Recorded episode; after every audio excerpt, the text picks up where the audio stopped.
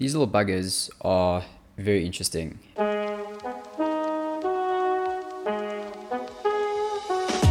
They can provide so much good, but so much bad at the same time, especially during these weird, crazy times of lockdowns and you know restrictions and not being able to do everything.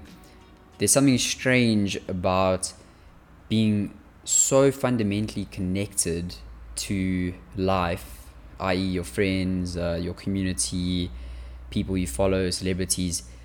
But at the same time, there's no doubt that we are now more than ever disconnected to what we're doing.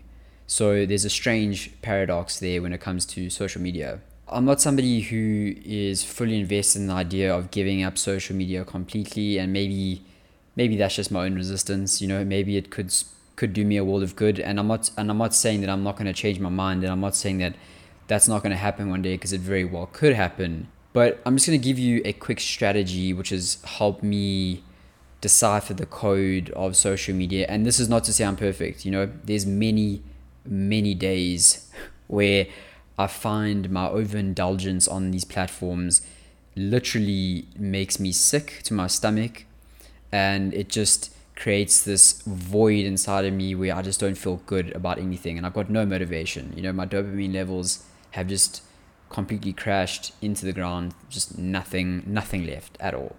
And while I'm not a big fan of the term hacks, this is atten- is essentially a hack.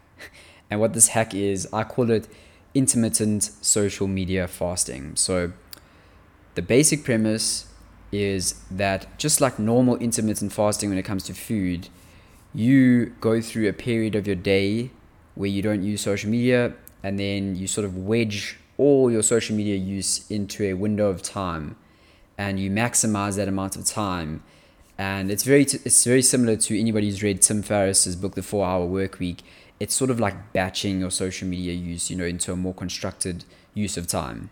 And what's cool is I just want to acknowledge that first of all, you are already doing this, okay? You are essentially just like with eating, you are fasting from social media when you go to bed. You know, that's probably why sleeping feels so fucking good these days, is because you're off social media, you're fasting from it. Social media and food. You know, it's the one time when your brain is just being forced out of this vortex of stuff that just you cannot control and it just seems so good and refreshing you know it, it, it, it seems so good and before i get into this i just want to say that one of the worst habits anyone can have and this is what leads into the intermittent social media fasting is waking up first thing in the morning, rolling over, opening up your phone, and exposing yourself to what is on the other side of that screen. You know, if you are waking up in the morning and you are checking Instagram or Facebook or Twitter first thing, I guarantee you, you are starting your day on the reactive foot. You're starting your day in a reactive frame of mind. It's one of the most simple things you can do. But herein lies the trick with intermittent social media fasting is that you just take that to another extreme. You instead of you know even looking at your phone the first two hours, whatever, try and push it as far back as possible. Try push for 12 12 p.m. So do not look at your phone for the first six or four hours of your day. Um, it makes a huge difference to your productivity in the morning not that I'm saying that you know being productive is the way of life and that you have to be this time management guru and have everything down to a T. If, if you want to know more what I'm talking about, go read Oliver Burkeman's book Four Thousand Weeks. That book has certainly you know changed my view on the word time. And I actually said to a friend recently that Oliver Burkeman's book is not even a book. To me, that's a psychedelic. that book has fundamentally changed my worldview for the better.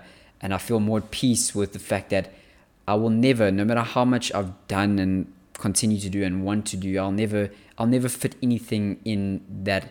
I'll never fit, fit it all in that I need it to be, and I'll never make time.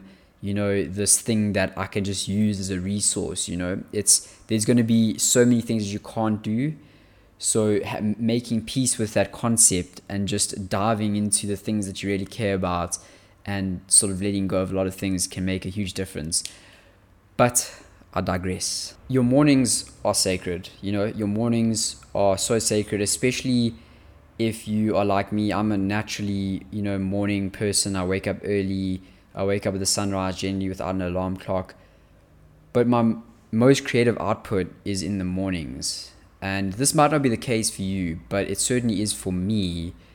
And I know as soon as I open up that social media sort of barrage of routine Instagram, Twitter, Facebook. It, it is literally like a cycle that you go through. you just check everything. You just make sure that you haven't missed anything. But as soon as you open it up, you know, the strangest thing, it's Pandora's box. It just fucking, it just opens up and you can't seem to like close that box, you know, down until you've fallen asleep until you've woken up the next day. Then you're at peace. So you'll find that as your days go by and as you implement so intermittent social media fasting into your days, you'll find you kind of naturally just push your social media use back and you push it back and you sort of contain that box because you do know when it opens, you just need to close it again. Before I end, I have one more hack that I would like to show you, and my one good friend Maurice, who lives in Canada, I'll link him below, actually showed me this. I'll have to link the video below because I actually forgotten how to do it. But what you do is if you have a look at my screen, if I click my that button three times, the side on button, I don't even know what button that is, the, the off on button, my phone goes into black and white mode.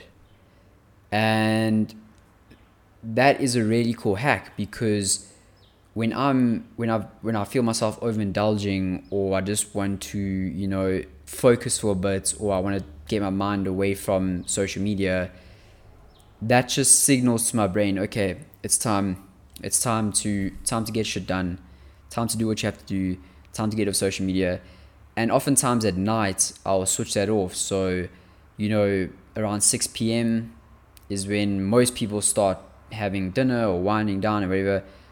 I tap that three times, goes into that black and white mode, and it, it's just a it's like a habit stack it just it just signals to my brain that i'm done for the day and that's me putting it up i've done my social media use and it's cool it's out there so you know think of social media like carbs you know? You want you want to find the minimum effective dose that'll maximize your performance. You don't want to maximize the dose because that will more than likely minimize your performance whatever your performance is whether it's you know writing performing creating reading whatever it is you know? Many people have their different domains of performance but you want to find that minimum amount of dose that'll just make all the difference and yes it can be a tool for good use it can be a, such a great tool for promoting your brand and your content and your story or whatever but it can so it can so easily just be over overused and taken to the point of the extreme. Cool. I hope you enjoyed today's episode. If you did, please like, subscribe, comment. It really does go a long way to help people find my work. I wish you all the best. And if you haven't already, I release a weekly newsletter which goes out every single Monday. It's called the Weekly Brew. And in that newsletter, I basically put a couple of quotes, thoughts on books I'm reading, the latest content on my YouTube channel, um, anything else that really my goal is to prime you for the week ahead to get your brain into a mode of self compassion, self acceptance, thinking about all things meat, movement, mindfulness, and just getting you into that frame of mind for the week ahead because it's always good to start on the front foot. So, again, if you would like to receive that newsletter for me, details are below. It's uh, it's really one of the one of the highlights of my week putting that together and connecting with with people like you. So cool. Until the next one, cheers.